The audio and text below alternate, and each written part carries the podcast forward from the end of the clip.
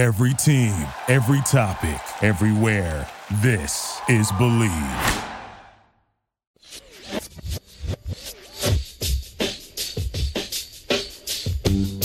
She grew up with the children of the stars.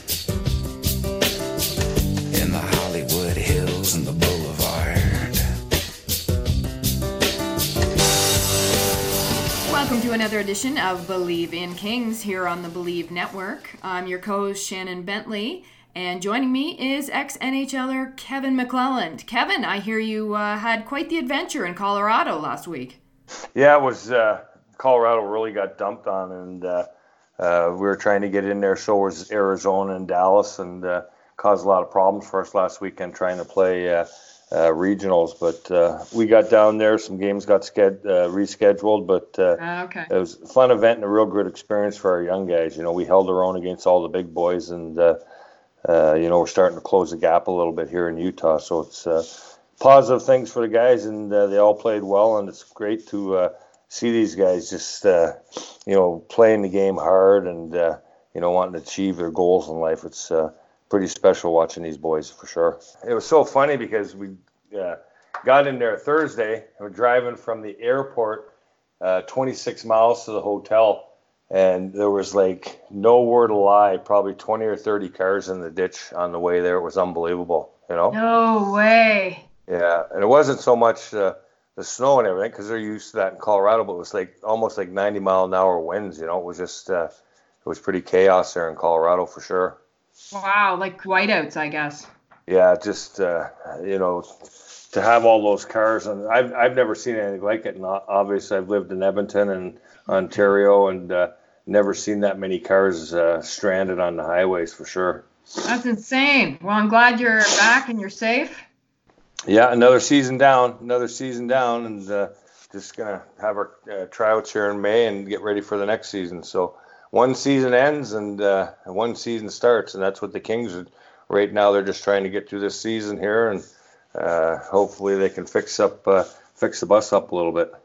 Absolutely. They've been struggling a bit uh, recently. They've won only one out of their last, what, six games? Yeah, I mean it goes, it stretches back. They're uh, they've lost what 16 out of 18 games, I think, over that stretch. So it even goes deeper than that. But Wow. it's so it's so funny because they're they're playing with these teams, but you know, I mean, a couple of those games where they lost two goal leads against Florida and uh, uh, uh, Phoenix, uh, Mhm. they have the lead, and then all of a sudden. Uh, uh, in the third period, they're collapsing. I, you know, you wonder if that's conditioning or, you know, personnel personnel decisions. You don't know what it is, but usually, usually teams at that level, when they got a two goal lead or, or uh, uh, you know, tied going in the third period, you know, usually the results are a little bit better for sure. And since we last spoke, like none of the losses have been huge losses. They're they're you know within one or two goals. Yeah, they are, and like I said, you know, a couple of them, you know, that Florida game was crazy, man. That uh, uh, they let those two points get away like that, and again, yeah. you know, I'm at, and these guys are in condition, and uh, uh, you know, but there's got to be something wrong. There's got to be something wrong, and that's why those guys uh, that are in charge from top to the bottom of the organization are going to try and figure this out.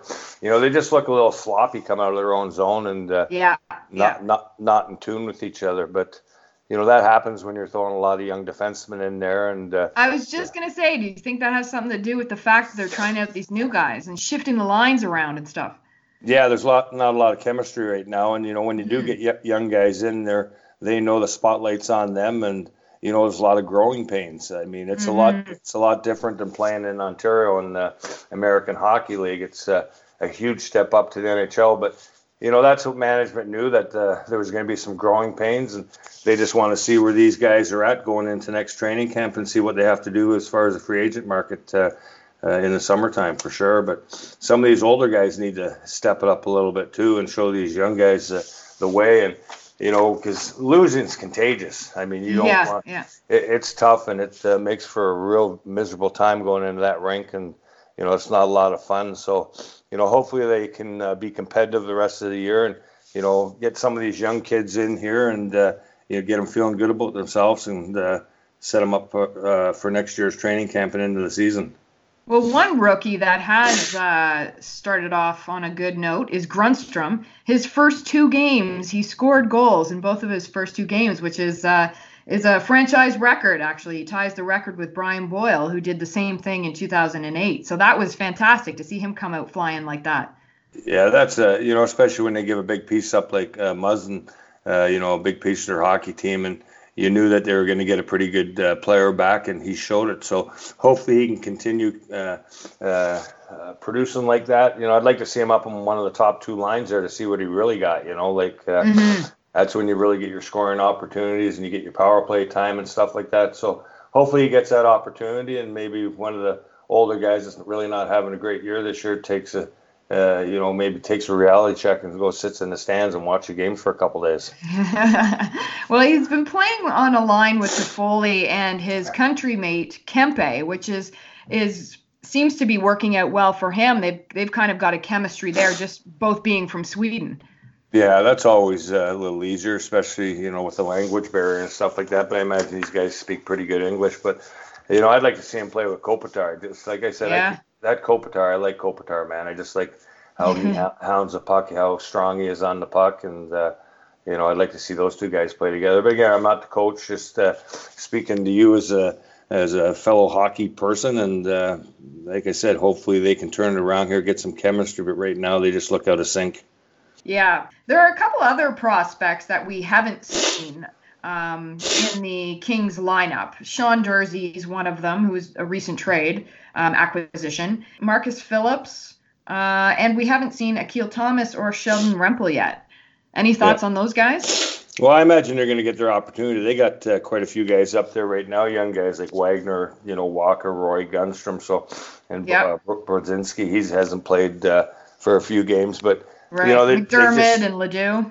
Yeah, they just can't uh, uh, keep you know, filling their lineup with these guys. They're all going to get their opportunity, and uh, uh, when they do, hopefully they conduct themselves in a good manner. I mean, they've been going lately with uh, 11 forwards and 7D, which I'm not a real big fan of. You know, MacDermid. MacDermid gets in there, and I think he only played like three minutes the other night. That's pretty hard to do, especially when you're sitting and then all of a sudden you have to jump over the boards in a highly competitive hockey game and uh, mm. try try and find your legs. So you know, I don't know what they're doing with that situation, but uh, again, that's a coach's decision. And, uh, you know, 11 forward, 7D, I'm not too sure. Kovalchuk ended up sitting in the stands for one night, I guess, eh? Yeah, yeah, he did. Yeah. Yeah. And that's just a thing where, you know what, things are stalled a little bit. Maybe, like I said earlier, go up and take a look from up top and, uh, uh, maybe get you a little bit more uh, hungry to get into the next game. But there's going to probably be all kinds of moves like that here in the last 10 games. And, uh, like I said, right now, I wouldn't want to be in that dressing room. I've been through it. I've been through it as a player, and it's uh, it's very difficult because these guys got a lot of pride, and uh, you know, especially the older guys like Doughty and, and uh, uh, Kopitar. These guys yeah. are guys that can't stand losing. They don't want to lose, and they want to try and find a remedy. But uh, you know, it looks like you know they really have to find the chemistry, and uh, whether that's removing a couple players out of the dressing room in the summertime, buying them out, but right now the chemistry right from day one hasn't been there. Yeah, that's for sure. They're just going to have to focus on next season at this point. Yeah, and that's what they're doing. That's what they're yeah. doing. Hopefully, all these young kids, like I said, and I'm repeating myself, I know, but uh, hopefully they get in and have a good experience, and uh, you know, hopefully they're big pieces of the puzzle. Uh, like I said, moving into training camp and uh, next hockey season. Yeah. Now, while they focus on that, a lot of other teams are focusing on the playoffs, which are going to be coming up pretty soon. Um, and it's probably time for some of those players to start focusing on their beards.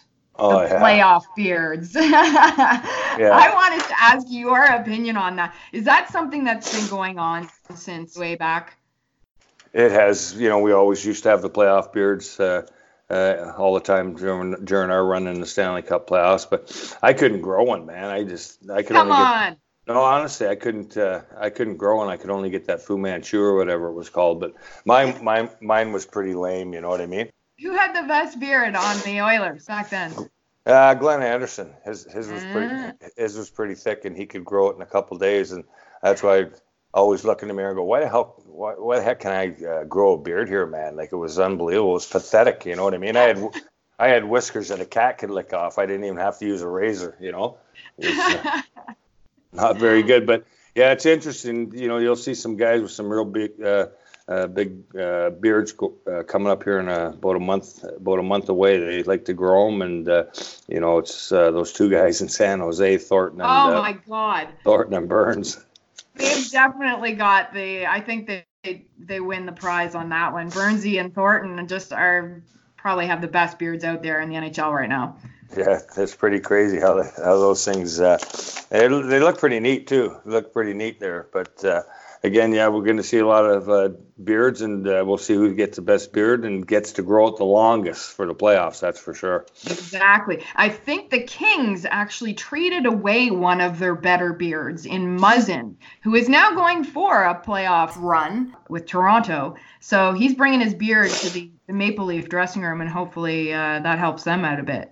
Yeah, well, he, he's been a good addition to that club for sure, you know, and uh, you know they got a great chance. Tampa Bay looks pretty strong right now, man. They're just uh, they're rolling over everybody. It's unbelievable. So, you know, whether they can keep that going and uh, through the grind and the grueling uh, uh, playoffs, I tell you, no one understands how tough it is to you know be that last team standing for the Stanley Cup playoffs. It's so grueling and uh, so demanding. It's unbelievable. So.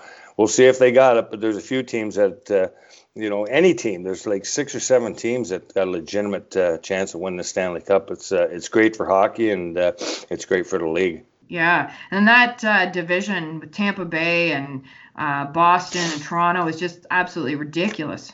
Yeah, there's going to be probably people saying at the end when the Stanley Cup Finals are on that uh, probably the two teams aren't the right teams to be in it because there's going to be some real on that other side, like you said, Tampa, Boston, Toronto there's going to be some good teams that get knocked out that don't get a chance to go to the Stanley Cup Finals. You know. Yeah, they'll be knocked out in the first round probably. Yeah, and that's why uh, I think you've read a couple articles lately that uh, you know they're trying to uh, you know maybe have a different solution because mm-hmm. you know there's I mean, we we face the same thing when we were in Edmonton. Calgary was one of the better teams, and we always play them in the first or second round. So uh, they were pretty heated battles, and I think a lot of people would love to see that as a Stanley Cup final back in the day. But uh, right. it, it's the way it is, and uh, you know, obviously some sides are going to be stronger some years than others. But uh, I don't know if there's really a way of fixing that. You know. I don't know. Maybe they could just kind of go by points alone. Yeah, that would be, you know, that would be a smart thing. But again, you got to factor in all the travel and stuff like that too. And it's a pretty expensive game right now as it is, you know. That's true. Yeah, that's a good point. How much traveling do you do? I when you think back to your days in Edmonton, like was that uh, was that a pretty grueling schedule?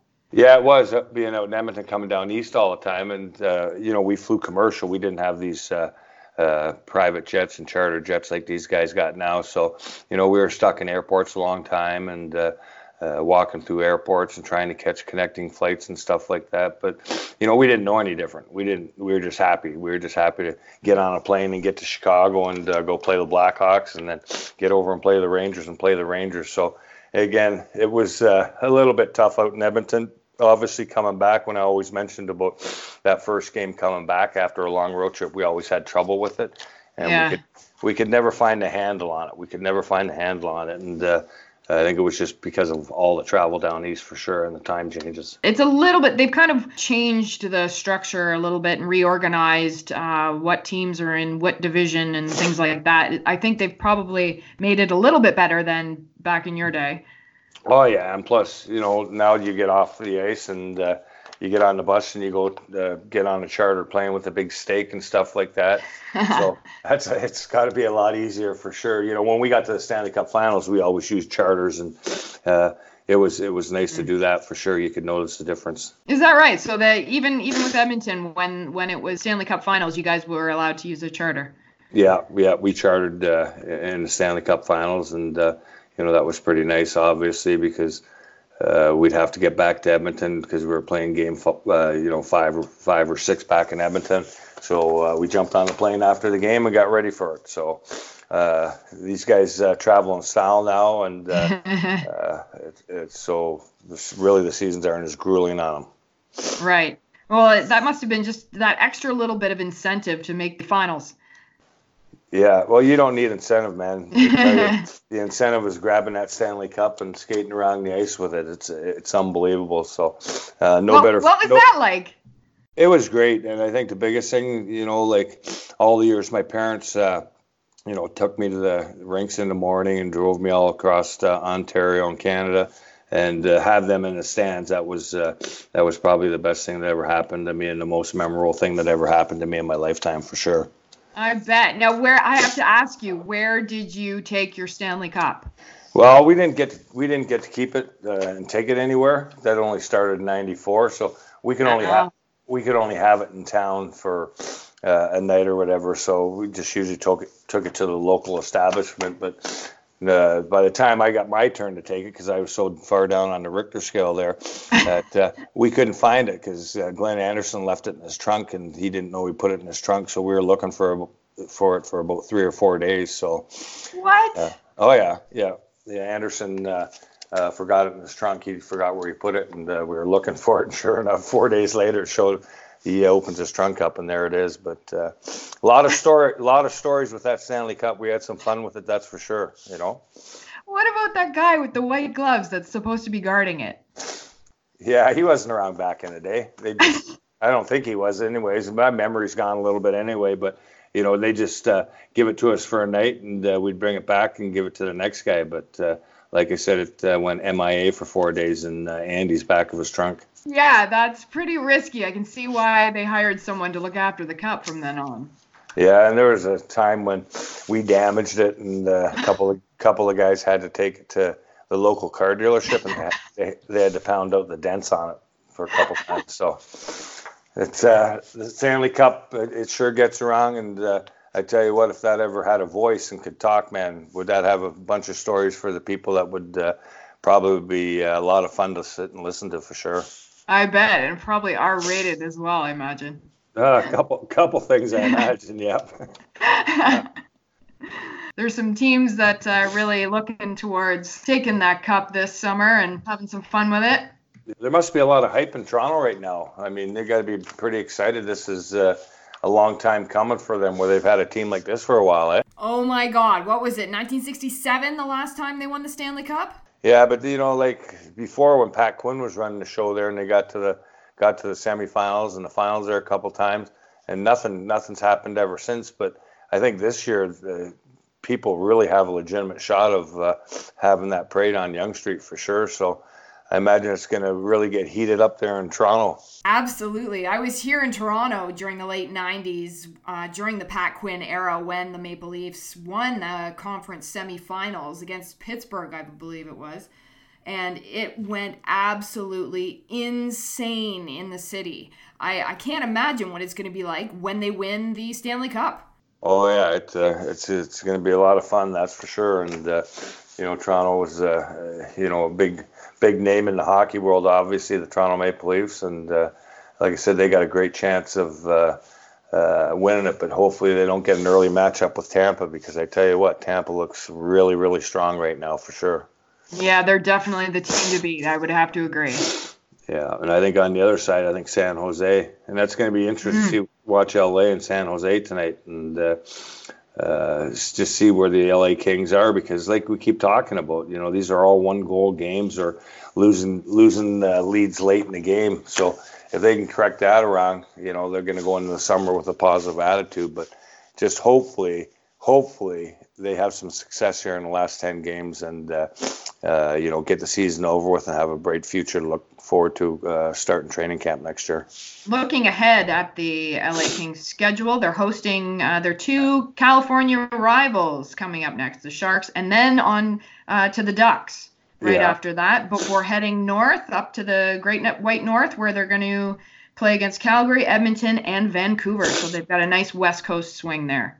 Yeah and that's always tough going out i remember teams hated coming out to vancouver calgary and edmonton back in the day it's a it's like i said that's a long, lot of travel up there and uh, uh, some hard, tough buildings to go in but you know first things first look at the the San Jose get a nice win out of uh, against San Jose tonight, and, uh, and one, against Anaheim. Go in a positive note up into Canada.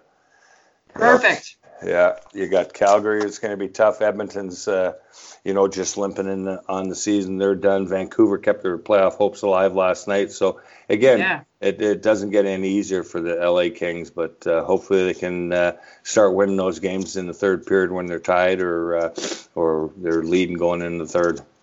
All right. Well, let's keep our fingers crossed and cheer them on tonight. Get the monkey off their back and uh, look forward to talking to you in a couple days uh, about the games that they're going to be uh, playing in uh, the future here. You got it. And before we go, we'd like to throw a question out there to you listeners.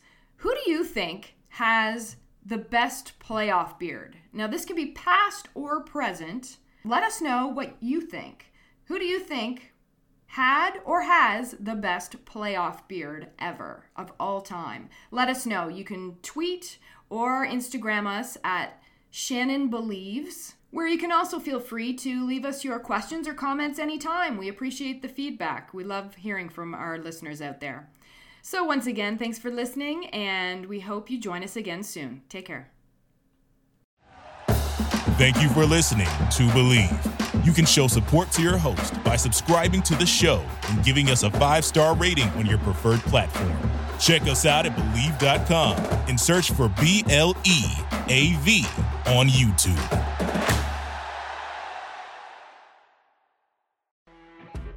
You know, when you're listening to a true crime story that has an unbelievable plot twist that makes you stop in your tracks? That's what our podcast, People Are the Worst, brings you with each episode. I'm Rachel. And I'm Rebecca. We're identical twins who love true crime cases that make you say, didn't see that coming, and we hate the people responsible for them. Listen to People Are the Worst now on Apple, Spotify, or wherever you get your podcasts.